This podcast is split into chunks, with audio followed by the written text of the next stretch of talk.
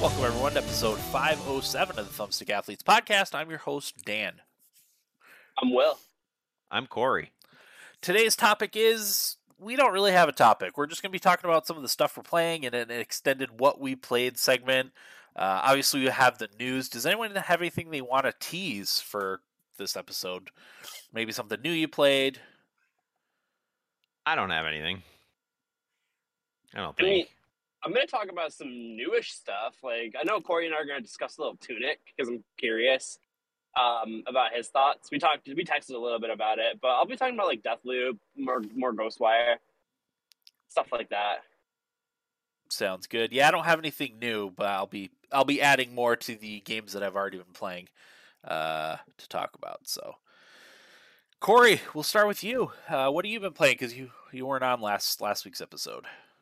Yeah, I uh, I was away um, this past week for about five days, so I didn't get to play a ton of things, but I did beat Triangle Strategy. Hey, Uh, Yeah. Love, well done. I love that game. That's a really fun game, and it was a pleasure. It was one of those games that um, when you when you have time set aside and uh, you sit down to play, it's something that you it's special. You know, it Yep. feels that time feels special. Yeah, um, agreed. That's the kind of game that it is.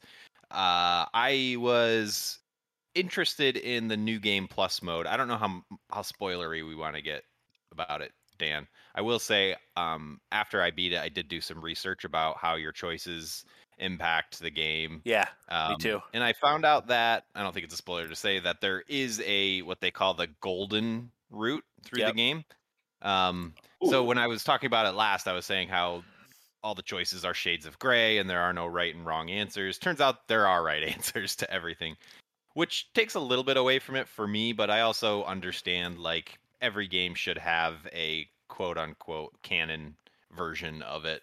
Um, and I think the only difference is well, not only the difference in the outcome, but you get a couple extra chapters of gameplay if you do the golden route, um, which, as I understand it, is impossible if you're not doing New Game Plus mode, or is very, very difficult if you're not doing New Game Plus. Oh, that's cool. I like that. Uh, but the choices I made weren't even close to what they wanted you to do for the golden route anyway. I think I might have made like one of the choices correctly.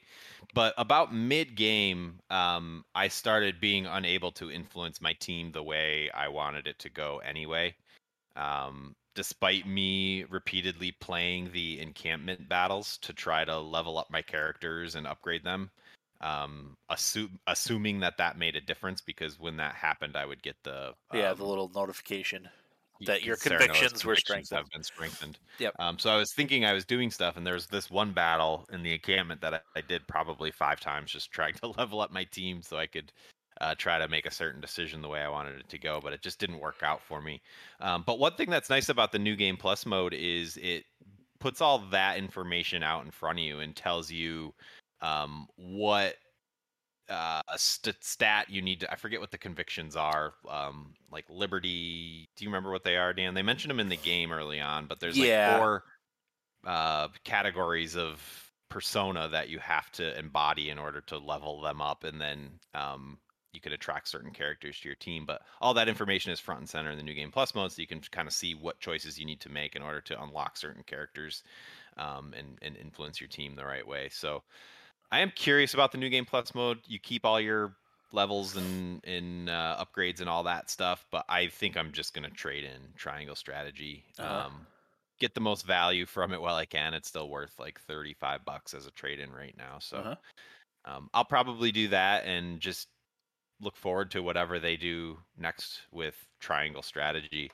Um, I even said like in the last last time we talked about this game, I even mentioned how um, I wanted there to be a class structure to play around with, but um, I didn't really. By the end of the game, I didn't find myself missing that as much as I thought I would. A job Right. system, I should say, um, because the characters are unique enough that the abilities you have, even by the end of the game, are fun and interesting, and a lot of uh, fun ways to play around with those abilities. Um, I was gonna say, Corey, isn't there um like progression through like classes with like specific characters? Like, it can't Anna like like become different classes, but like on a linear path? uh, If that makes kind sense. Mm, kind of. I mean, you can unlock. There are certain abilities that you can choose one or the other that kind of change the gameplay a little bit to make it feel a little bit different, like a class within a class, if that's what you're asking.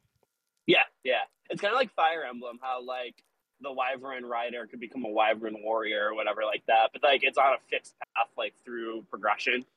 Yeah, kind Whereas of. It's not. It's not like you're choosing a different class. It's just how you customize your abilities. You can kind of change a character's, uh, you know, the way you use them in battle.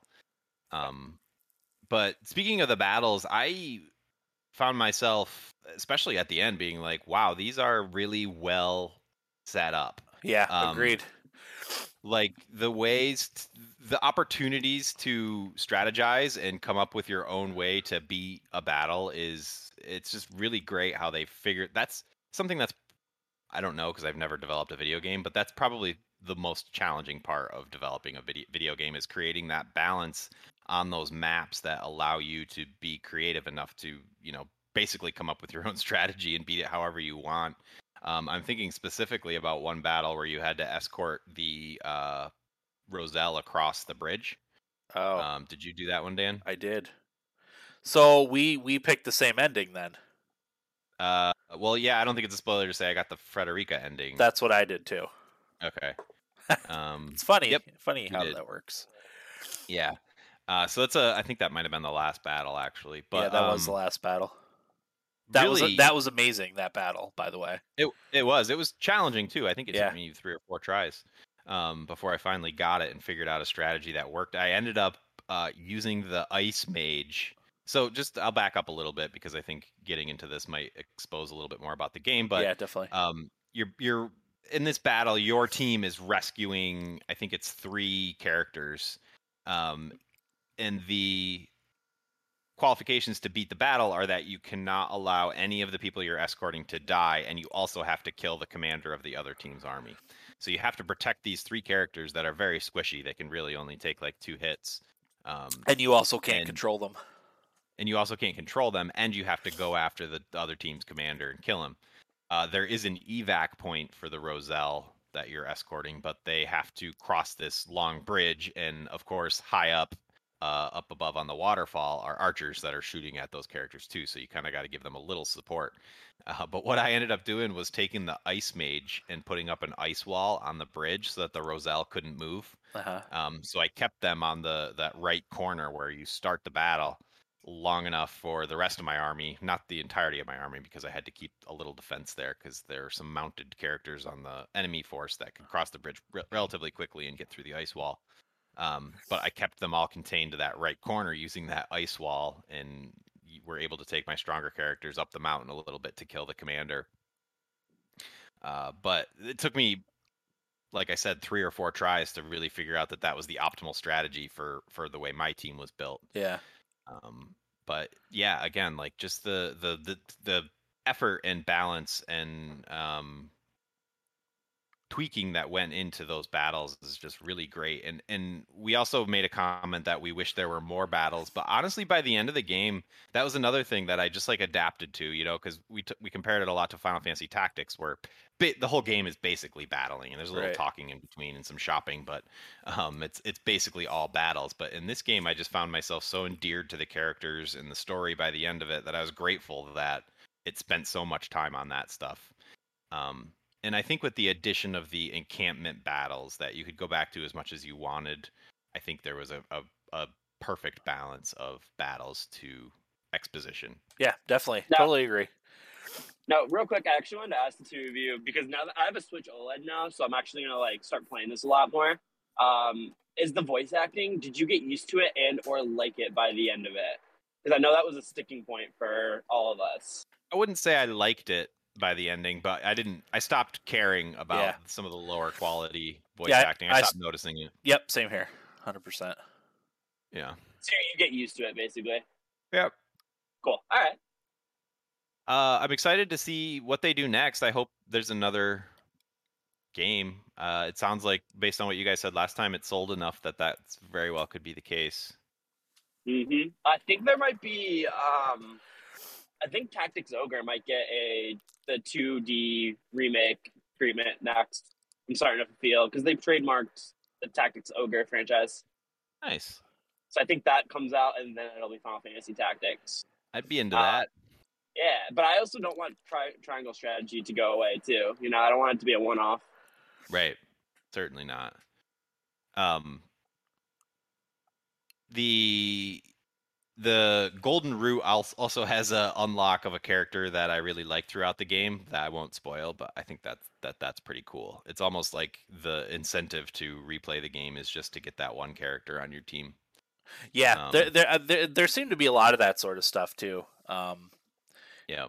I I do plan on playing it again at some point. Uh, I will try to get the the golden route, but I would also I think have a hard time uh, ab- abandoning the ending that I ended up choosing. You know, just just the way all that played out, like and knowing how it played out. You know, in my head, obviously, uh, and I'll have a hard time picking other things, but I'd, I'd like to do that. You know. And that's what happened to me with Mass Effect, Dan. You remember I didn't want to replay it at any point. I I mean, I ended up doing it with the legendary edition, but I didn't want to go back and replay it. I didn't want to to change the the experience and the story that I built with my character. Yeah. It's So- funny with Mass Effect. I've replayed it a bunch of times, and I've chosen the same stuff every single time. I can't deviate from it, and I don't know why.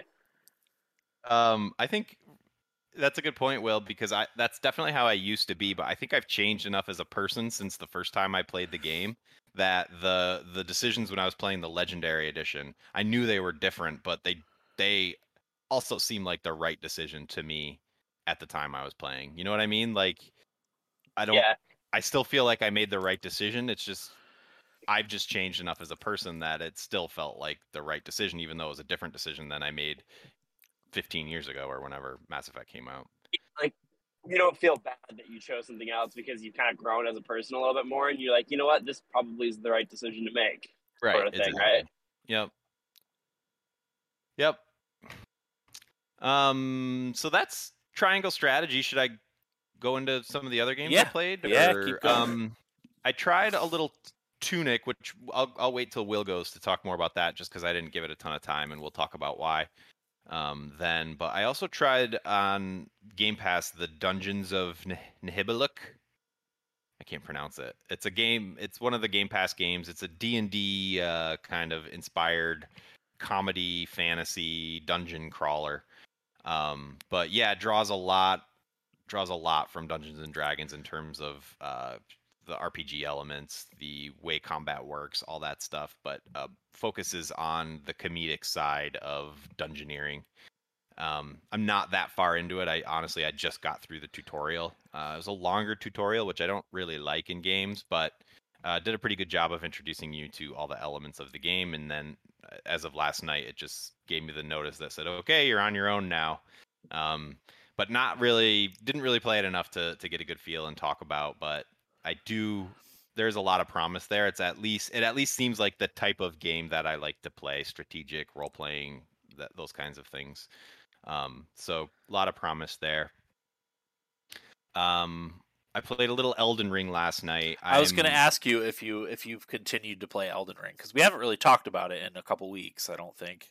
Yeah, and it's my usual my usual path with the Souls games is I play them like crazy and get highly addicted to them and then slowly start to get a little burnt out when I get towards the end of the game and then find myself getting to the point where I'm only playing it to beat it, which isn't fun. Right. Um, not saying I'm not enjoying what I'm playing. It just like I said, it kind of just gets to the point where I'm just a little burnt out in the world and um, kind of sick of you know just trying to level up and there's far fewer places to discover and explore um, and you're basically just trying to beat bosses to advance through the game and it just takes a little little bit away from it still a fantastic game don't get me wrong but um, i'm at that point now in elden ring that i've gotten to in all the other souls games i always end up powering through and, and beating them but um, i'm at the altus plateau now Okay, I haven't gone up there too much yet.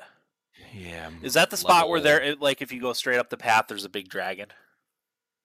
Um, I don't know. spot? I've, I've, yeah, yeah, that's part of it. Um, Okay. there, I've run into quite a few dragons at this point. Um, Have you been able to beat I'm- any of them? yes, yep.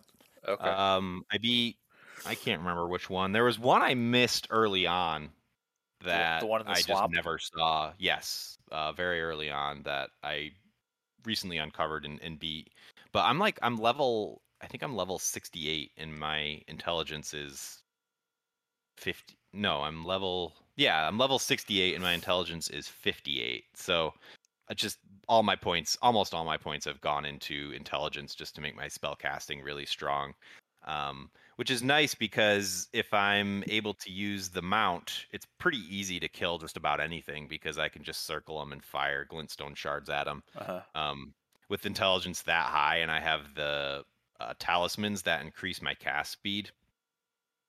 Uh, I use the Swift Glintstone Shard, which is the fastest one, so it uses very little FP, but with such high intelligence, it does enough damage that I just fire off like three of those and it kills any enemy. Huh. Um, bosses obvi- are obviously much more difficult, but Right. any you know just random mob I can destroy fairly easily just by running around and firing Glintstone Shards at them.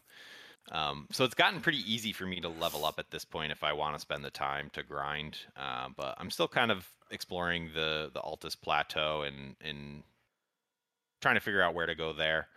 Um, running into some bosses that are giving me some challenges, but yep, Yeah. that's pretty much where I'm at. I found the I finally found the merchant that sells the festering finger, the Oh, one okay. that allows you to invade other worlds, but Uh-huh. he's it's the one that has an unlimited supply of them. There's another one I discovered early on that only had like 5 of them, but Uh-huh. um, this one in the Altus Plat- Plateau has unlimited, and they're three three thousand runes each. Um, so that will probably give me some fun for a while. Yeah. it's just invading people and trying to kill them. It's always tough though because when you when you choose to invade someone, you it only allows you to invade someone who has at least one other person with them. Um, and it always seems like I invade the people who are like doing something nefarious with people in China. You know, like it always seems like I'm invading someone who has these OP characters that just wipe me out in Sure. one swing or one cast or I don't know. It's just bad luck. Eh, But again, I don't know what kind of matchmaking goes into that aspect of the game, the multiplayer. I, I don't know if it's none or a lot of it. I, I have no idea. Right. Um, but I appreciate the mystery. Yeah, I I got away from Elden Ring a little bit. I think when the new Fortnite season started because that was I I play that exclusively, but I've I've gotten back into playing like a couple hours every night. I was up until actually like three. 3 a.m. last night playing Elden Ring because for a while there I kind of got stuck and you know I couldn't advance and uh, there, as far as I could tell there was no other areas that I could explore. Um, but once you overcome that and you find a new area, then it's like it's you're right back into it. You know, like I I didn't want to stop when I stopped uh, very early this morning. Um, Yep. I'm in the under still. I'm I've been exploring the underground area. Yeah. Um, I'm at the lake Rot Rot Lake area. I'm not sure I've been there. Yeah, it's it's pretty deep into the into the underground stuff. Um, it's crazy.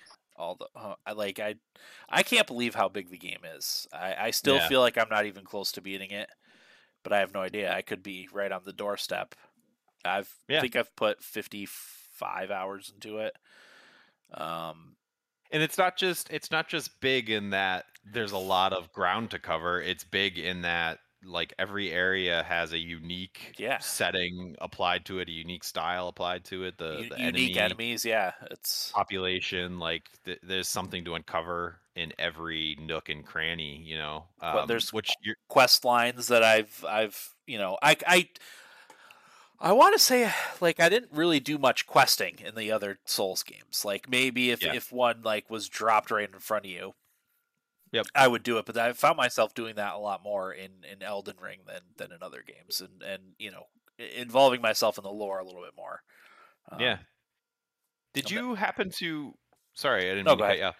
Um, th- one cool area I just sort of stumbled into fairly recently was this like foggy sort of uh what's the word like dragon infested uh grasslands with big wizard towers in them there's like four wizard towers in there do you know what i'm talking about yeah, it's up above the that manor, i think so yeah the nor- northwest corner of the map. what's that all about That that that's where I was. That's where I was questing because I there was Okay. there's one spot in the so, like southwest Lier, Liurnia that I wanted to go to. So I was like, so I looked it up. I was like, how do you know how do I get to wherever? And apparently it's up there somewhere.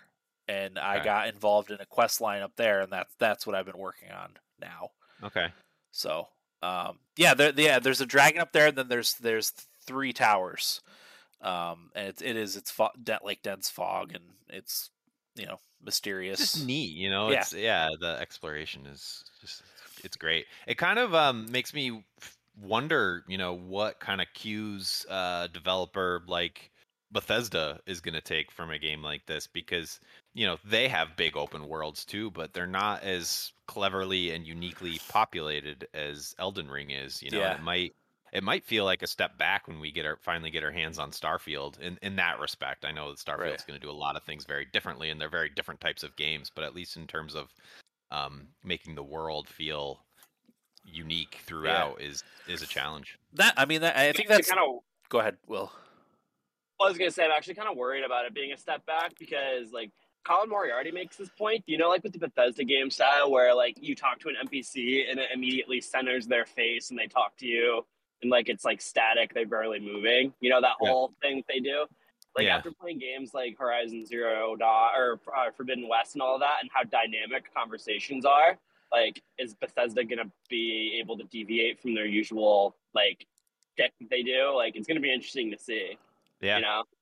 So Yep, and it's my, my most anticipated game remaining this year for sure is is Starfield. So I'm I have high hopes, and I know I'm gonna hold it up to high scrutiny uh, as a result. So those are all good points, and and I'm curious to see what the final result will look like. Yeah, I'm just I'm I'm continually floored by by the world in Elden Ring, and uh, it's so big and so diverse, and Eh, I don't know, like I, I- I just can't imagine the the the workforce, you know, creating this thing. You know, it just it boggles my mind. And eh, I, s- you're right. And I see a product like this, and I'm like, the people who worked on this had to have loved working on this. Yeah. You know, like you can just feel their passion in their effort is just it's apparent in the game. And Yeah. you're right. It's it, it's incredible. Wanting to, I still wish the game was a little bit different. You know, I still Sure. have that feeling of, you know, I wanted something a little bit more unique other than Dark a Souls, Souls right. game on steroids, you know. Sure. Uh, but that said, it's it's still a very very awesome, fantastic game. I, I don't want to take away from it in that way at all. But um, again, another developer, I'm and, and series, I'm just excited to see what, where they go next with it. I can't imagine uh, they don't do another Elden Ring or a spiritual successor to Elden Ring. But I keep. do you think this? Oh, go ahead. I keep wanting them to do other IPs in in the Dark Souls Dark Souls formula. You know, like a Yeah. like a Legend of Zelda game in the Dark Souls Right. Dark Souls formula. I think would be I think uh, I don't know. I think it's better. I think the better way is for other developers to adopt the more Souls Soul style games. style and you know let From Software you know come up with the next thing. Sure. Um, I don't know. I, I I guess I'm indifferent on that, but Well, be, I- it would be it I would mean- be like you know how the Warriors games are adapted to other other IPs, right, yeah, yeah. similar to That's a that. great good example. Yep. Um, I have some games on my list that I've been wanting to play. I just haven't had the time to jump into them. Uh, another Game Pass game is Weird West that I've Oh, been yeah. wanting to play. Um, that looks pretty cool. Uh, we played Fortnite. Me, Yeah. Eric, and Dan played Fortnite not too long ago. I I I feel kind of bad because I get impatient, and honestly, I feel like each of our losses if I didn't get impatient, we might have done a little bit better. Like I, I genuinely feel like each of our well, not losses because we were what like top ten each time. Yeah. Um, but each each time it was like my fault for getting a little overzealous. no, I I play I myself killed. Or, I play a bit aggressive. yeah, Too. I'm also like not. I'm used to playing either solo or duos for the most part. I, I don't have a lot of experience with trios or squads, so it, it, it's a different type of game gameplay, right? You have to play it a completely different way because you know you're instead of going against one or two enemies at a time who are working together, you're going against three or four. So you have to play a little bit more uh, you know, conservatively and defensively than you would in a, in a in a solo or duos game. And I, point, I have yeah. I have problems adjusting to that a little bit. So Um, well, the new thing is build no build mode, right? Yep, uh, yep. That's was that new this month? Is that when that come, came out? uh, so that started with the the new season this season. Okay. Um, but I had a great time. I've always said I really love Fortnite. I just don't play it because if I I don't need another Rocket League, you know, a game that Yeah. I just play that I don't get anything new from, but I just love and I'm, I'm addicted to. I don't need another addiction uh, like that. So um, I'll play with you guys, and honestly, I might play a little today just because I had such a good time playing It's- the other day with fun. you guys. Yeah, it is. It's a lot of fun, and I love the no build mode because I was never good at that. I was never fast enough and crafty enough in order to use that to my advantage. So I never liked it. But um, I don't know, just running around with you guys and hopping on the boat and all the stupid stuff we did and crashed into and blew up, and uh, it's just a blast. I I totally understand why it's it's is it's the most popular game right now, right? Or is Minecraft still? Uh, I mean, it's up there. It, it fell off for a little while, uh, but it's it's kind of come back, especially amongst the the BR fans because of the no building. Mm. Uh, I was a no skin. I got made fun of for being a no skin, but I did have a Rocket League ball attached to the back of my Uh-huh. character, so I had a little swag uh, in that respect. But um, yep, really enjoyed playing Fortnite with you guys. It's a good party game.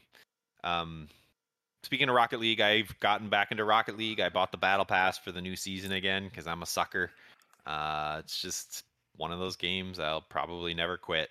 Um, even when I do quit, I end up coming back to it just because I crave it and I crave the fun. Honestly, the the the music is a big part of it. It's just fun to put the headset on, blast that music, and race around and score some goals. And I always play the tournaments. Uh, typically, the midnight tournament is the one I hit the most. By that point, my my wife has gone to bed and it's just me hanging out. So it's a good time for me to jump into a tournament. Although if I make it far, uh, you know those things. You can be up late. Uh, you're muted, Corey. You were muted for a second there. Still can't hear you. Uh. Or am I lagging? Dan, can you hear me? Yeah, I can hear you. Uh oh, Corey. Corey's uh, put up his finger for one second. Um, so an interesting thing about Rocket League, and Corey, I don't know if you can hear me, but uh, one thing our dad was was telling me is that the the school, the local school that that he works for, that you know uh, my my son goes to, they uh, set up a, a, a computer lab for the esports team. And they were, That's I think, they. I think they were having tryouts relatively soon. But the game uh, that they were going to be trying out for was was Rocket League. That's so cool. It is cool. Could you imagine like our school that we went to doing that? No, I was. I keep saying I was born at born at the wrong time. So? All three, all three of us would be on that team for sure. Oh, yeah, Absolutely. We'd bring, we'd bust Will up from the middle school. exactly. Actually, I would have been in the elementary school at that point. Yeah, yeah, good point. I told uh, I told Dad that um, if they need me to to do my best Will Ferrell old Will Ferrell old school impression and you know Yeah, go back to high school to get on the team, I'm happy to do that. that's fantastic. Um, yeah, so I thought that was cool. I, I ideally I'd like to watch some of that if I I got to get some more information. Um, but yeah, I'm, I'm glad that's becoming a thing because you know my kids are not into traditional sports like at all.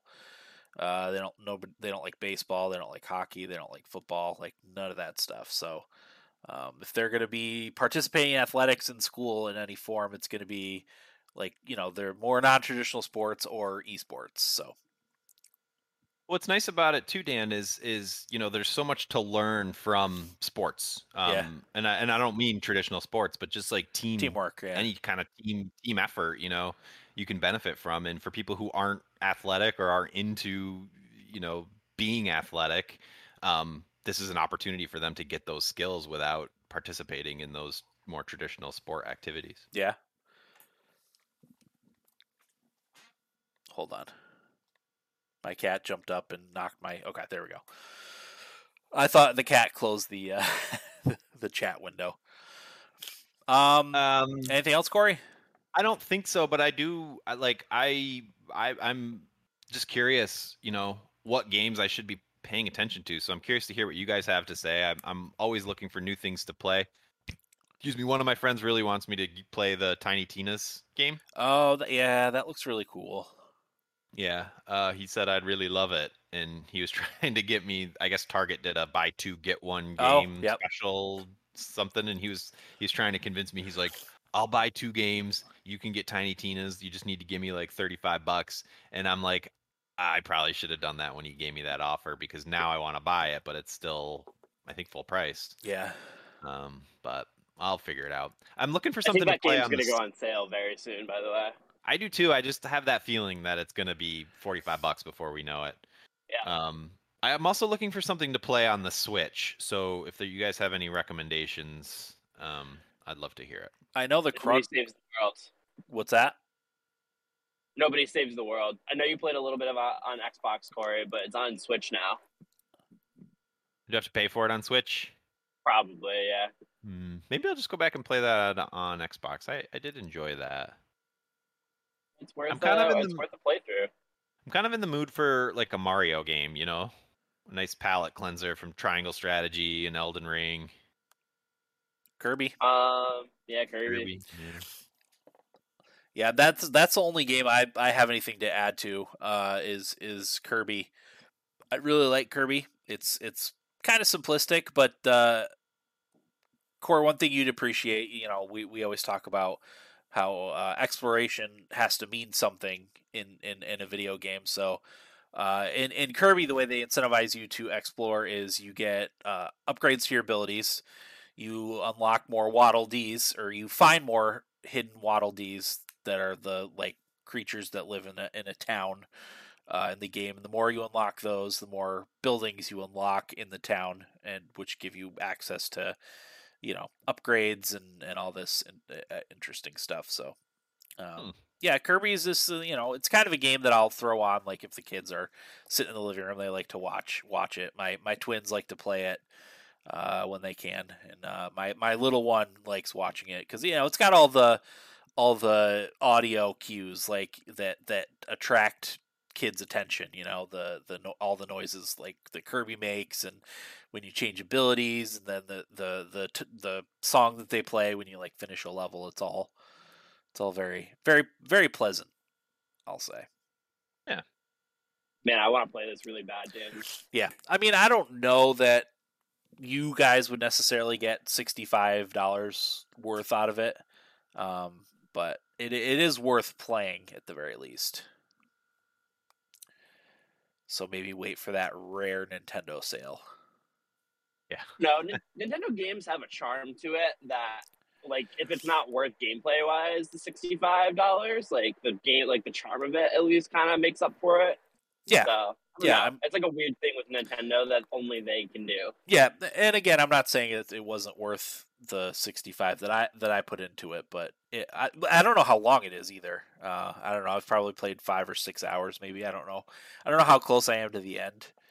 Um, but you know, probably after I beat it, I won't I won't play it. It's it's one I'll keep for the for the kids to play when they want to play it. Yeah. So, all right, Will, what have you been playing? Yeah. I want to talk about Tunic with Corey for a Okay. minute because, um, not I'm not arguing, but I'm surprised, Corey, that your reasoning that you put it down was because you didn't know what to do. But you play complex Souls games where they tell you nothing. It's uh, yeah, well, it's it's literally I couldn't figure out where to go. It's not that I wasn't enjoying figuring out it- it's not that I wasn't enjoying figuring out where to go. It's that I literally could not figure out where to go. I was stuck in the same four screens over and over again. You know what I mean? Did you check under or uh, beneath or not beneath behind waterfalls? Yeah, I mean, as far as I know, I literally checked every corner. There's uh, there's clearly something I'm missing. Like I get that, but it's just not uh, like the reason I haven't enjoyed the game is because I literally cannot figure out what to do or where to go, and I've been retreading the same four or five screens for like an hour. Like, eh, believe me, I love games that don't hold my hand and that are challenging, but when I literally cannot figure out how to advance the game, it's not fun for me. So that's why I haven't enjoyed it.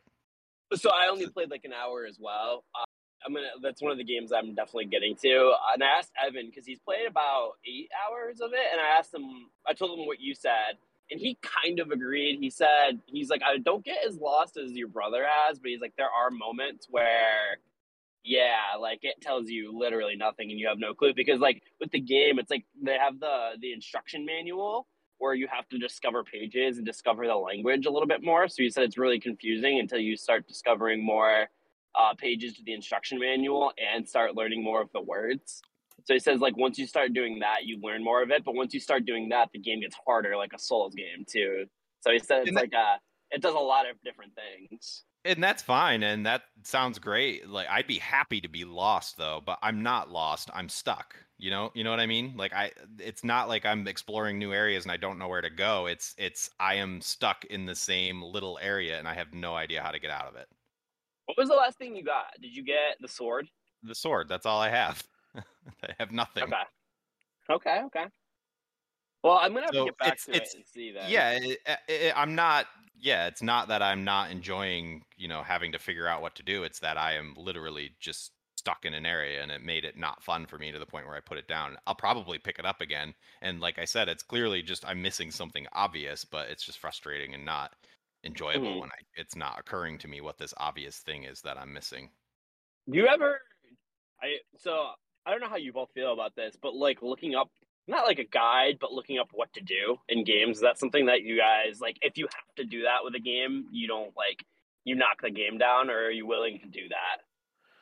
Willing to do that, but when it happens in the first hour of the game, you know, I'm just gonna get pissed off and be like, I don't even know why I, I care to look this up because I don't even know if I like this game yet, and I'm Yeah. already stuck and can't advance. So I'm just gonna put it down for now, and if it calls to me again, I'll I'll pick it up again.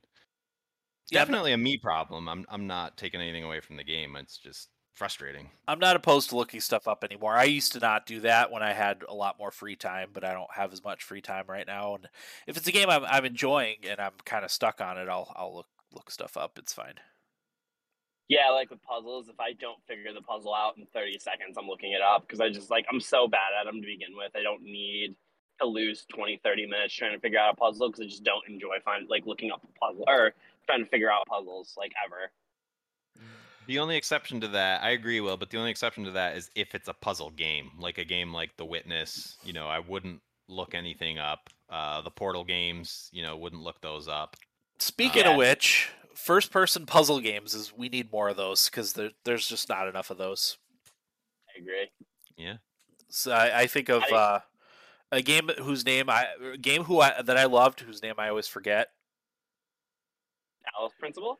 Talos Principle. Thank you. I I don't know why I can never remember the name of that game, but that was amazing. The Turing test was really good. Portal, like you talked about, Corey. I I love those type of games. We need more of those. Yeah, it is a forgotten genre at Yeah, this point. yeah. If Uh, anyone has any more that that uh, I might be interested in, let me know. Um, but no, yeah, Corey, like I said, I was just surprised to hear that. Um, I'm gonna get back into playing it more, so I'll be able to give more of a more feedback on it. So, I because like I said, you you guys all play these like intense Souls games, which will tell you nothing. So I was I was surprised to read that you said that you put it down because you couldn't figure out what was going on, or got stuck in in the beginning. So Yeah, I, again, I, th- I think there's a big difference between not being able to figure out what to do and literally like just being stuck in an area. You know what I mean? Um, and I'd be happy if it was the former, but it's not. It's it's that I don't know how to advance from where I am, and I'm in a very small contained area. Okay. Um, next thing I played Ghostwire Tokyo. Uh, I beat that game and got the platinum and all that jazz. Um, Hey, well done. Ghostwire Tokyo is fantastic. Thank you, thank you. Um, I think very highly of this game. I think it's going to be a cult classic game. That's going to be one that uh, gets forgotten about. People are going to look back like, you know what, that game was pretty fun. Um, and there's not going to be a sequel. Um, it's going to be. I'm trying to think of an example like, of a game like that. Like maybe a Greedfall would be an example where people are like, this game was pretty good, didn't get enough credit, uh, and then kind of gets like moved on from. Um, but yeah, no, I had a fantastic time with that. The final boss fight, when you pull the wires out of the monsters, like the final boss fight, when you pull the when you use the ghost wire to pull the soul out of the final boss was so satisfying because the haptic triggers are a game changer on the PlayStation controller because the resistance you have as your character is like pulling on the wires and like in like a really intense fight it feels so good because you're just like putting all of your might into pulling down on these triggers. So it kind of immerses you even more into the game um, i'm actually a little worried that my triggers are going to break from like all the resistance it puts into it and then me like forcefully pushing it down i feel like my controllers are going to break sometimes so Along actually a testament that go ahead dan No, I was just gonna say along those lines. Will I? Uh, that's what I loved about using the Xbox One controller to play uh, Forza Horizon games because it was the same way. The triggers would Yep. would give haptic feedback for you know acceleration and deceleration and braking and turning and all that stuff, and it, I loved that. But go yeah ahead. and you, you'd feel you'd feel the rumble and all Yeah, you feel more connected to, Uh, to whatever you're doing.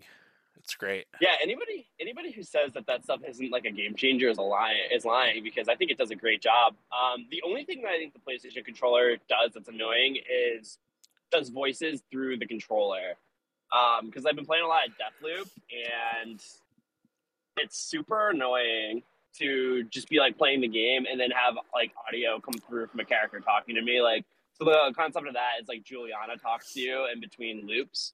So like she'll talk to you and it'll come through your controller. I'm like, just play it through my TV like every other game. Like I don't like that. Um, the NHL games play goal songs through the controller. I find that extremely annoying too.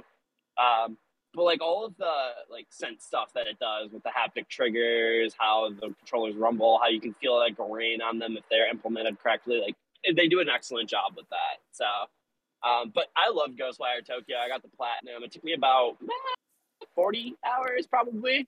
Um, it's a ton of collecting, which is you know fine with me. I was kind of wanted to play a game where there was a, like a collectathon. I haven't really played one in a while because a lot of the open world RPGs that I've been playing have like been very minimal on trophies and stuff like that for collecting things like Horizon. Like there's not that many for collecting um, uh, that game stuff. So uh, it was nice to do a game like that, change it up. It was really peaceful and relaxing. Uh, when that game comes to Game Pass in a couple months, I highly recommend um, you guys give it a shot because I'm willing to bet money that it'll be on Game Pass before the end of the year. So, or if not the end of the year, this time next year. So, um, get ready for that. I want to talk about Deathloop. Now, Deathloop was a game that I, I didn't trash at the Thummy Awards, but I didn't think very highly of it. And I want to walk back a little bit of what I said because I went back to Deathloop because once I finished Ghostwire, I actually asked you guys what I should be playing Oh yeah, that's Uh, right. between Cyberpunk, Dying Light, um, and Valhalla. So I like I asked you guys, my friends, and you guys all said Dying Light, and they were all kind of different. But Evan said just finish Hollow Knight because you've been saying you wanted to platinum that, and I'm like, yeah, you're right. So I've been playing that and Deathloop because Deathloop is a short game, and I wanted to give it a second shot. But I've liked it significantly more this time than the first time, and I don't know why I didn't enjoy it the first time. So like it still has problems, and I don't think it's a ten out of a ten game like it was getting rated. Um, but I think they do a lot of things really well. For example, the gameplay is really really cool. Um, it plays like a fast paced Dishonored, which is fun because in Dishonored, at least in the first one, because I never played the second one, I always felt like the combat was a little slow, a little methodical, and wasn't as fluid as I wanted. They might have fixed that for Dishonored 2. I don't know. I, I didn't play it. I will eventually, though. But in this one, it's very fast paced and frantic. So, like, you can do stealth, but if you get caught, the combat feels so good and satisfying that, like, it's worth getting caught sometimes. So, like, one of the abilities is called Nexus. And what that does is you can chain enemies together. So, if you're in a room, I can throw a Nexus down, a Nexus spell, and like so the like there's a final mission or not a final mission, a final level. Uh, I'll get into how the game's structured in a minute, but where everybody's in a ballroom dancing, you can throw a Nexus slab down there and connect everybody in the room, and then shoot one person in the head, and it kills all of them, and you wipe out an entire room. Huh. Um, so that's a really cool move. You can also like kick somebody off of a mountain and use the Karnesis skill, where you can then hit them with that like a wind ability, and it tosses them up into the air, and then you can shoot them in the in the middle of the air because they're suspended for a minute. So like, there's a lot of really cool ways that you can chain abilities. So um, the game, so it is a time loop game.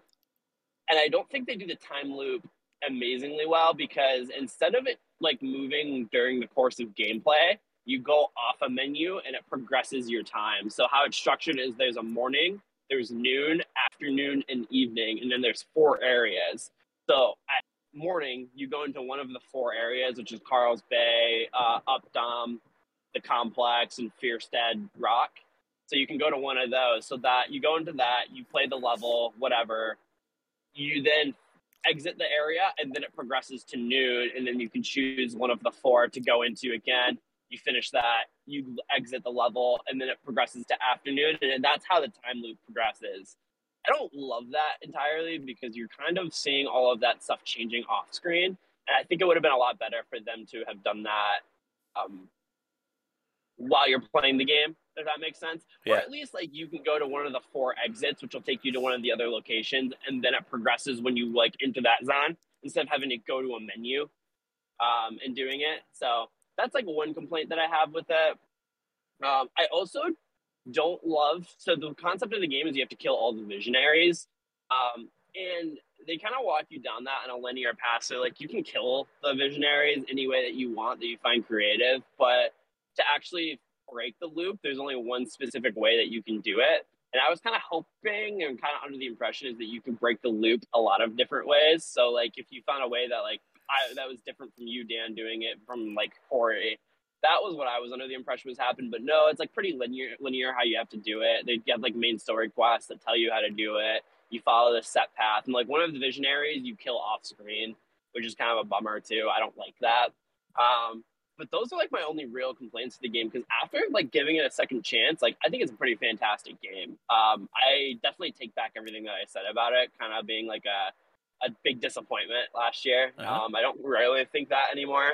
I think I still prefer Ghostwire Tokyo a little bit more. Um, but no, I definitely do think very highly of Deathloop at this point. And the concept of the game, like I was thinking about it, it's a really cool concept to be on an island away from civilization and you just repeat the first day on that island over and over and over again. I just think that's a really cool concept for a video game, and I've been fascinated about it. So um, but I put a lot of like a little bit of time into that. I almost had the platinum, and I've only played like maybe 22 hours, so it's a short one. Um, so I've just been playing that and Hollow Knight when I have time because school's picked up a little bit. Uh, so I'm just gonna be working on those games probably for a, a little bit, and then I'm gonna probably go into playing like Triangle Strategy um, and Tunic more once I get those done, or at least get Deathloop done because I'll probably finish Deathloop Sunday night. Uh-huh. So um, but yeah, I wanted to give that game a little bit more credit than I gave it last year because I kind of I kind of gave it a hard time and trashed it. But Arkane does a really good job with their games, and I want to play Dishonored 2 to see if the things that I felt about Dishonored 1, because while I really liked it, it had some things that I didn't necessarily love. I just want to know if those are a little bit different. So, um, and man, that art style where it's like the 1950s kind of art style is really, really cool. So, and also like playing these levels, it's kind of thrilling to be hunted by Juliana. So like you're while you're trying to complete your quest, one of the visionaries spawns into your map and tries to hunt you while you're hunting them. So you play like this game of cat and mouse, which is really cool in my opinion. And you can make that multiplayer. So like one of the trophies I had to play as Juliana and kill Colt in the game. So I would do that and like it's really fun to be hunting down other players while they're trying to do something else entirely. So That is cool. um, I, I think they have a really Yeah. good concept for a sequel to that game. I think the sequel can be infinitely better. So um, I would definitely say the game is really good. I don't think it's um, game of the year contender necessarily. Oh, I can see it being a game of the year contender. I don't see it being a ten out of a ten. And people saying that this game is like changing things. Um, game like Elden Ring does that. A game like Deathloop does not. right. So, um, but yeah, no, I think highly of Deathloop now. So I wanted to get that out there because I was actually kind of excited to talk about it um, with people because I had been trashing it up until recently. so, um, so yeah, uh, there's that, and I think that's about it for the main things I've been playing. I've been dabbling with Hollow Knight, but that's nothing really to talk about. I'm just trying to finish off the, the last bit of content in that game before the sequel comes out, if that comes out. So. Uh, I've just been slowly working on that at this point. So Very nice. yeah, Uh, all right. Let's get into some uh, nibble bits, shall we? Anyone have any news? Yes, but I'm driving, so I don't know them. Yeah, no problem. Uh, what about you, Corey? Any news? I don't remember what I saw. Um, I don't think so. Yeah, I do. I, I- I've got to do a better job of uh, when I see interesting news articles pop up about games. I, I've got to save them and remember them for the episode. I know Sony Um, put a billion into Epic Games. Wow. Yeah, Yeah, I don't know what that means, but Are they buying Epic Games? I don't think. I don't so. think they. I don't think they could. No, I think Epic's too big. That's funny. So Epic's going to put out their own console, aren't they? Oh, maybe that would be neat. I think uh, Sony and Epic should do like trophy support on Epic Oh, PlayStation. that would be great. Because that's Yeah, one of the think that's things. That's one of the things I miss about uh, playing games on uh, well, Epic Games, but also the Switch is not having achievements or or eh, you know trophies in in the PlayStation's case. Yeah, I don't know what it is about achievements and trophies and stuff like that, but like it adds an extra layer for me that makes me just get more into it. And it sucks that Epic Games and Switch don't have that, and I don't understand. You know, Yeah. like it can't be that hard to implement. Uh, speaking of Epic Games, XCOM 2 is one of the free games this this week, along with. Let me check out the other one because I don't remember what it, what it was. Uh, so if you are looking for free games, uh, XCOM 2 was was was pretty good. So I'm calling up my Epic Games client right now, so I can get the other one. Because I actually didn't claim that one because I already have it on Steam. So, uh, let's see. The Fuck other this. Speaking of Steam, sorry Dan, not no, it's fine. The other the other free game is Insurmountable. Go ahead, Corey. I was just gonna say I've been thinking about getting a Steam Deck. Oh, okay. I read a hardware review of it in my Game Informer magazine, um, which that I, that I don't know if you guys remember me sending the Pokemon Yeah, article, the yeah. top Pokemon by category. That was from Game Informer. Um, but I don't know. I've I'm kind of in that phase where like PC seems to be the right place to be right now, but um, oh yeah, it is. for me, but uh, who knows? And the Steam Deck, it claims to be able to run everything pretty well, um, and is an, at an affordable price point. I think 400 is for the base model. Yeah, I'm not sure. Or maybe the one- Uh, so so Tim is on the wait list to get one of those. He hasn't gotten his yet, but he is, is on the on the list. okay, Uh, I think he was going to get the most expensive. I'm pretty sure he's going to get the most expensive one, um, but he hasn't. Like there, there was, um, you know, that all came about during the hardware shortage, which is yeah, still kind of present. Not as bad, but there. I, I think it's going to take them a while to get caught up on on orders and stuff. So yeah, I'm into it. I'm also tempted to get an Oculus Quest too. okay. I have why not? I have not played my sons yet, um, but I very much want to. But the the good thing about that, I don't know if I was talking about it, but uh, so not only can you play games like on the device, but you can connect it to your PC to play VR games on your PC, and it's just one USB C cable that Oh, wow. connects from you know from your laptop or computer or whatever to the to the headset. So. You That's know, it- great. it doesn't have the huge bundle of cables like you know the first versions of that did. I, I I haven't paid much attention to to all that stuff and the upgrades that those systems have made, but it is just one cable from the from the computer to the to the Oculus. So Got to start adapting now, right? Because pretty soon we'll all be living in the metaverse. oh, I'm not I'm not, not I'm not into that. Neither am I. I'm I am fighting for that. certain things. I mean, I it's appealing to me, but I'm definitely going to be one of those people who needs to unplug at Yeah. the end of the, the the metaverse day. You know, Yeah, I have enjoy the I enjoy the real world too much. Well, that that's what I was just gonna say. I, I have like I like to go into video games and virtual worlds to you know for my escape, but you know you you that can't be the majority of your time, right? Like uh, you know it's it, it wouldn't be the same. I'm not I'm not Yeah. not into the metaverse stuff. Um, speaking of metaverse, I have I do have a little bit of news. Uh, ads are reportedly coming to Xbox free to play games later this year, which I thought was interesting. It makes me a little bit nervous that this is the first step towards like slapping ads on all Game Pass games. Yeah. Um, but as of as of right now, it's just uh, I'm just reading this article from TechRaptor. Um, two anonymous sources have claimed that Microsoft is planning to put advertisements within Xbox free-to-play games. Sources speaking to Business Insider expect that this program could go as could go live by the third quarter. That means that we could see its debut as early as July 1st. See, this is um, what really makes me mad about Microsoft and Game Pass. It's like, oh, great deal, great deal, great deal. But like now they're just gonna find every single way to monetize that because I don't think they're making any money off of it. Um, yeah, uh, just reading a little bit more here, though. These ads likely won't be some kind of on screen pop up either. Rather, it looks like Microsoft's plans will be to integrate ads natively into a game. One cited example is virtual billboards placed within racing games, just like billboards in the real world. That doesn't bother me because that fits. Okay, that yeah, that's fine. Yeah, th- I mean, that's a def- definitely a way better approach. But when they say free to play games, it makes me think of games like Rocket League and Fortnite, not, you know, Yeah. games on game any game on Game Pass. Yeah, no, I agree. Um, so we'll see.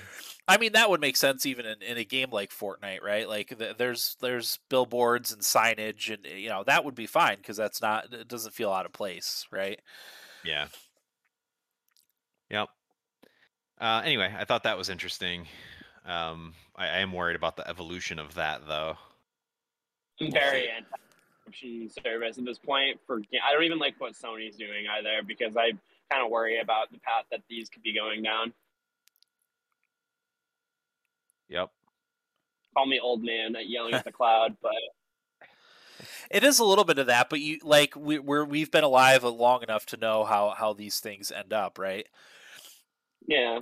Well, it's not like when we started doing the podcast, like the gaming industry was big, but like I don't know, I felt like we were kind of secluded off from everything, but literally everything like it's so big now. Like the Activision deal was like the biggest deal in entertainment or whatever. Yeah. It's like it's like crazy to think about how big video games have become and how everyone plays some form of a video game at this point. It's like Yeah. we're not like the small little like industry anymore. That's true. And it's only going to get bigger, I'm I'm sure, as time progresses. Yeah, as Yep. soon as metaverse starts taking off, yeah, it's going to be even bigger. Um, let me just scroll real quick here and see if I can come up with anything else. Uh, uh, Will, you remember Club Penguin? Yeah. Apparently, there was a uh, relaunch of Club Penguin called Club Penguin uh, Rewritten, and it was shut down by authorities, and there was three people arrested. I, I have to see why. Is it owned by someone? Um, It me- must be, right? Copyright Yeah. infringement, Dan. It was copyright infringement. Yeah, it just happened to show Oh, up, show up in my feed as you said that. That's weird. Okay. Yeah, so they must have, uh, you know, after the official Club Penguin, they must have like relaunched it as uh, you know their own project, even though there was no no uh, rights to it, right? Yeah. I wonder who owns them now. Then Club Penguin, I don't know. Probably someone like Disney. I'm sure. Probably. Anything else? I don't think so. I'm not seeing anything. Okay. Uh, Will, how was your week?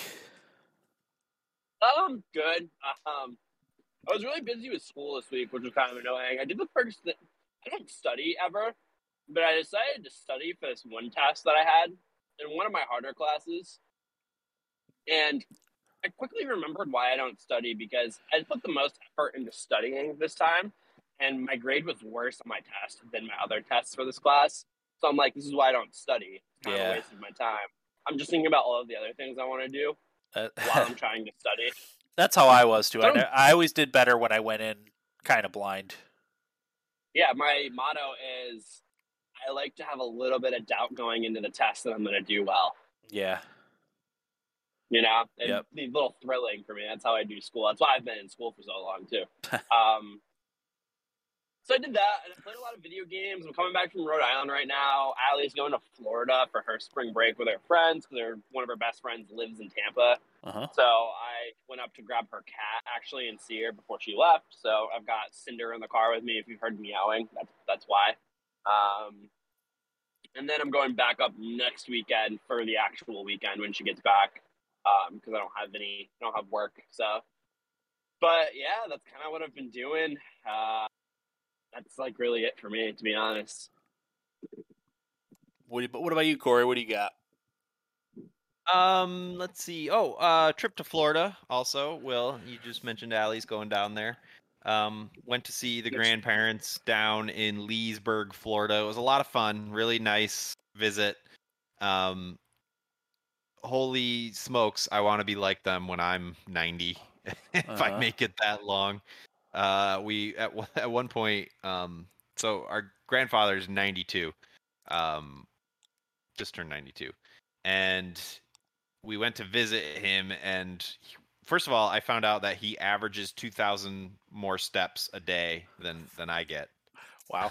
i'm i'm 35 so good for him yeah. and at one point we were all going for a walk and he was a little bit slow to get his shoes on so he had to catch up and i turn around and he's running to catch up with us uh 92 year old man um good for him he, at one point he also showed me one of the exercises he does in his exercise class and it's elbow to You seized up again, Corey. knee Oh, we lost I Corey. think that last time he was on too. What's that? I feel like this happened last time he was on too. Yeah, I don't. I don't. Maybe. Uh, maybe his router's not good or something. Up there he is.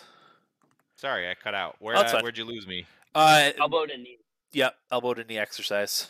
elbow to knee exercise was very impressive uh, too. So um, the, uh, yeah, my main takeaway was I want to start taking better care of myself because I want to be able to be like that when I'm that age. Yep. Um, so that was really nice to see. It is important. Um, and they've always been the people that would say like, "Oh, anything's fine in moderation." You know, they're just those very steady kind of free-spirited but tempered people. Um, Yeah. It's great. Also had a great time in Florida. Got to go to the beach. Um, I had to work for some of the trip, which is never fun. And anytime I go somewhere, I always say like, okay, I'm not going to work at all, but it's just inevitable that I have to do something, which is frustrating. Um, which leads me into my next point. I always like to talk about the things I'm watching. I started watching Severance on Apple TV, Apple Plus, whatever it's called. Uh, really interesting concept for anybody that isn't familiar with the show. Um, I saw it had like an 8.9 rating on IMDb, and I'm like, oh, that's pretty good. And I saw that Adam Adam Scott is that his name? Yeah. Adam Scott was in it, who is an actor that I've always enjoyed watching. Um, so I put it on, and the premise is that uh, I think it's near future. There's this technology that allows you to sever your brain when you arrive at work. So if you think about it, you basically have two existences, and the either has no idea what's going on with the other one. So as soon as you in the in the show they get on the elevator and when they start going down the elevator is when that brain switch happens and then their home brain shuts off and their work brain takes over. Work brain has no idea what's going on with the home brain. Home brain has no idea what's going on with the work brain. So when you're home uh, as far as you're concerned you just go to work you don't work you just go there and then next thing you know you're leaving work brain you're always at work Huh. Be So it's nice. this interesting concept, but it does it plays a lot with the metaphor in that like the stuff the, the work brain people who are basically stuck at work is the premise of the show uh, because they decide it's miserable and they want to get out but they can't because their request to resign always gets denied by their home brain um, so the work brain can submit a request to resign the position but the home brain is the one that sees the request turns it down because as far as they're concerned, this other person is basically doing all the work for them, and they don't have to be there, uh, which is a really interesting concept. But it also it pokes a lot of fun at like corporate life. Um, they, they get all excited because the rewards for doing a good job are things like pens, you know, and Chinese Chinese finger traps. You know, it's just like this simple Yeah. but miserable existence. Um, and they have a clever way of punishing employees in that they sit them down, they bring them to the what they call the break room, and it's this big ominous thing when you get in trouble. And uh, they sit you down, and you have to say this thing. You have to say, "I uh, forgive me for the harm that I caused the world. Only I can repent for what I've done and make it better. Yada yada yada. But they hook you up to a lie detector test, and if it says that you you're lying or not believing that you're sorry, they make you say it again, and they make you say it over and over and over again until you believe it which is kind of a mind effer, you know, Yeah. because in a way that's what work life is. Is it's like you're basically lying to yourself to believe in a message to work for somebody else to make them rich while you're just a drone, you know? Yeah. And it's it's why the the importance of at will work. That's why that's so important. Yeah. Um, and I think that does a really good job of toying around with that and exposing uh, all the interesting aspects of of that idea of at will employment. Yeah, really interesting show. Yeah, that's that's fascinating. It's hard to recommend to people because it's really slow moving, and if you aren't interested in the premise, uh, I don't think you would enjoy the show. Uh, Um, so I've been watching that. I also just watched uh, last night. We started watching The Outer Range, which is really interesting. Josh Brolin uh, is the main character in this. Uh, I, I don't know exactly where they are, but he's on a ranch with hundreds of acres, thousands of acres, maybe, um, and he discovers what's more or less. I'm not going to spoil it, but um, more or less a wormhole on his property. Um, uh, it's tough. I, yeah, I won't talk about it because there's only two episodes of it out, and at the end of the second episode is kind of when they uh, expose what is going on with the wormhole. So Huh. I won't spoil it, but interesting show. Um, I always love when those more traditional dramas kind of cross over with sci-fi. Um, I, I think there's a ton of opportunity there, and it's one of those things that's really hard to do well it can seem really hokey, but when they when they do it right, it's it's always great. And I think they're doing a pretty good job here. Nice. Um, What's I this started called? that one's called the Outer Range. Okay. Uh, that's on Prime, I believe. Um, I'm watching a lot. I, I started watching Demon Slayer again. I talked to Will a little bit about that. That's the anime I've been watching. Uh, watch that on the plane because Allegiant Air doesn't do doesn't have Wi-Fi, so I downloaded some Uh, uh, uh-huh. Demon Slayer episodes to watch. Uh, still getting through Star Wars Rebels. Almost done with that. I'm in the last season. Only a couple more episodes left. Started watching the Cuphead show. That's pretty good. Oh. Uh huh. Um, really entertaining. If you like old-fashioned cartoons, it's it's a good watch on Netflix, and they're doing a second season of it, so that's exciting. Um, also, what am I, what else am I watching? I started watching Space Force again. I know people don't like that show, but I find it endearing enough that it's just it's the it's the last show I like to put on before I go to bed. Uh huh. Um, nothing too crazy. It's kind of calming, and it's just kind of yeah, uh, innocent fun. So Sure. I, I enjoy it. Um, still want to watch the Halo show. That's on my list, but yeah, watching a lot of lot of shows. Um, a lot of good stuff out there. And I found I don't know if you guys ever use the Reelgood app, but it's a good way to track all the TV shows you're watching because as you noticed, I was able to fire those off pretty quickly, and that's Yeah. because I had the Real Reelgood app open. Um, track which episode you're on and everything. Yeah. I can't tell you the last time I like watched a TV show. Same, Gotta it's just watch. anime. Game of Thrones probably was would be the last one. You guys, somebody's got to watch the Star Wars shows with me. I need someone to talk to about it. I have all this Star Why? Wars lore in my head with no one to talk about it with. Yeah, because you I watch. want Did to. you watch all of the Book of Boba Fett? Yes. I, I think Good I stuff. watched like half of the Mandalorian, the first season. I don't think I finished the, the first season. Man, that's that to me is where the best Star Wars is happening is Uh. in the Mandalorian, and I even really enjoyed the Book of Boba Fett. Um, they kind of got away from the Mandalorian story in the Book of Boba Fett, which obviously makes sense because it's about Boba Fett. But then Right. they get back into the Mandalorian story by the end of the Boba Fett series. So, Gotcha. uh, Um, I bought the very- Skywalker or the Skywalker saga, the Lego one. Oh, Lego really? game. Yeah. Uh, it apparently is like one of the greatest Star Wars games Huh. made. So I got that. I haven't Not played familiar. it yet. it, it's uh, all nine movies in the game. Oh, cool. Yeah. Apparently that's like you can fly to any planet that's in the movie, like Hoth, um, uh, Tatooine, all of those, and like explore them, find collectibles, and then you play through the stories of each movie. Interesting. I'll have to look into Yeah. that. It reviewed really, really, really well. Huh. So Yeah, that is interesting. Okay. Um, that's it. Other than trying to learn as much as I can about cryptocurrency and Yeah.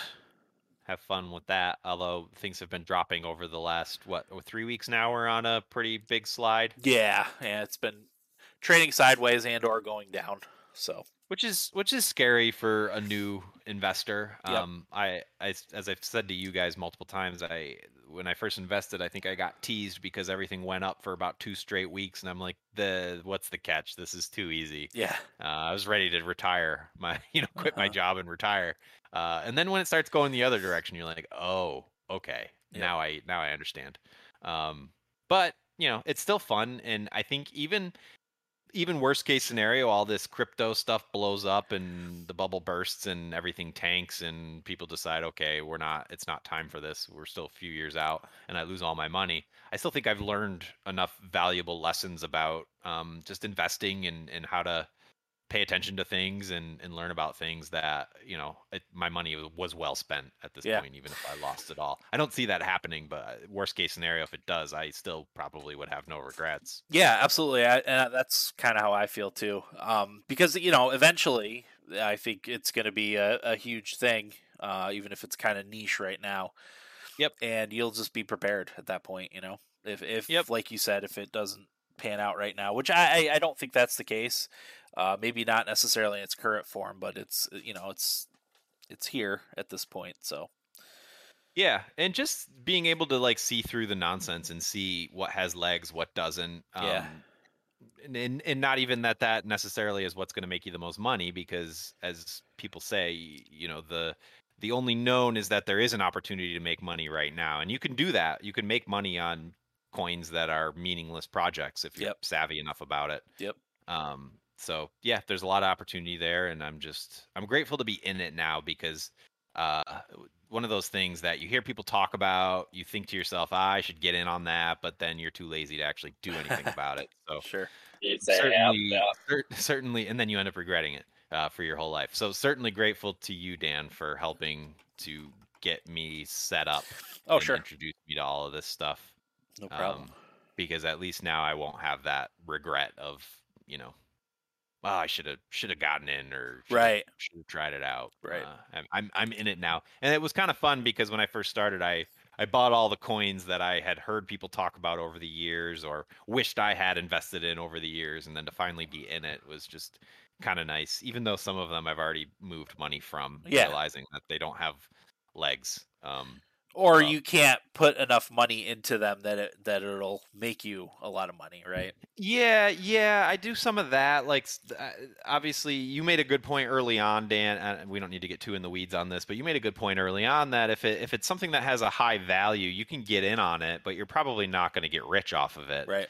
Um, but there are some exceptions to that. Like, uh, uh, what's the one I did? Solana was one that's like a hundred and something per coin Uh-huh. um, which you know you invest even if you were able to invest a thousand bucks that's still only 10 solana you know so if it goes up a few bucks you're not getting rich off of that you're just Right. making a few bucks um, whereas some of the ones that i have like several hundred thousand coins you know th- those if they do go up in price will be more impactful Right. um, but yeah, I mentioned Solana. That is one that I did invest in just because I have a good feeling about it. Even, though I only have a, a, a couple Solana at this point, it's still something, and it's Uh-huh. fun to to be a part of, and and hopefully see that skyrocket. I mean, you, you hear all sorts of estimates from things tanking to negative ten times to going up ten times. You know, so Yep. who knows?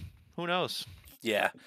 And you know, you get your your technical analysis people that that are heavy on the on the charts and stuff and you know, some of that's useful, but a lot, you know, a lot of it's not, you know. There's so many no- really external knows. factors. Yeah, there's so many external factors. You can you can pay attention to trends all day and you know try to identify them and, and predict them when they seem to be coming. And in some cases, you're going to be right. But honestly, based on what I've seen, the old adage stands that nobody knows shit about what is how, how does the saying go? Nobody knows s about f or Yeah, the other way around. I don't know. Yep. Um, yeah, it's just uh, it's, it's true. I, I haven't seen anybody really nail predictions. I granted I've only been in this for not even a month, but um, or about a month at this point.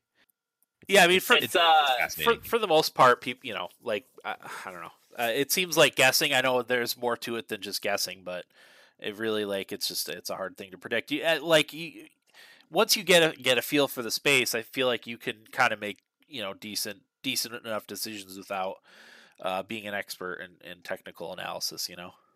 Yep. It's funny Definitely. getting everybody's opinion on what the best route is because, as Corey said, no one has any idea because it's like people are be like, "Oh, these cryptos aren't real things," and like, but we invested in Ethereum and Bitcoin. Well, guess what's down right now? Ethereum and Bitcoin. So it's Right. like there's really just no way of actually knowing how any of this works. You just kind of, at least for me, you guys have a little bit more insight. I just kind of follow what you guys tell me, but I feel like I'm throwing darts in a dark room. You know, I have no idea what I'm doing. I'm just kind of like hoping and praying something works that you guys are doing. So Yeah.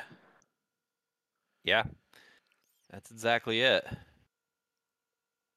It's fun though. Like uh, it consumes most of my time uh, during the day. Actually.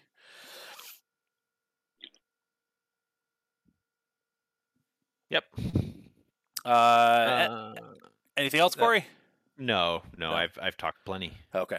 Uh, yeah, I don't really have all that much to to add on. Um, we're still waiting for the weather to turn permanently nice here, because we'll get a little tease of a few nice days, and then like Easter, it's going to be forty and rain and snow showers. So, Oh. yeah. So there's that. It was. It, I mean, it was what seventy five on Thursday, Yeah. or Wednesday or something, and it's going to Yep. be in the twenties uh, tomorrow. So Yep. bundle up. yeah, no fun. Um, but yeah, I think that's that's that's everything. Uh, anything you guys want to add on before we call it an episode? I got nothing. I don't think so. Um, yeah, I was just glad we are able to talk about games, and it's a good good time of year to be playing games, and there's a lot of good games out there, and Yeah, I gotta uh, take a look at the upcoming games and see what uh, what I'm going to be purchasing. There's one coming out um, on Game Pass that I'm interested in. That uh, the name's gonna escape me. It's coming up in May. Oh, Eiyuden Chronicle Rising. Huh. Yeah. It's like a action uh 2.5 D RPG. Looks promising. Nice. Um, it's like a companion game to another game that's coming out next year, but Oh. that's going to be free on Game Pass. That it's coming out in May. That's something I'm looking forward to in the short term. Cool.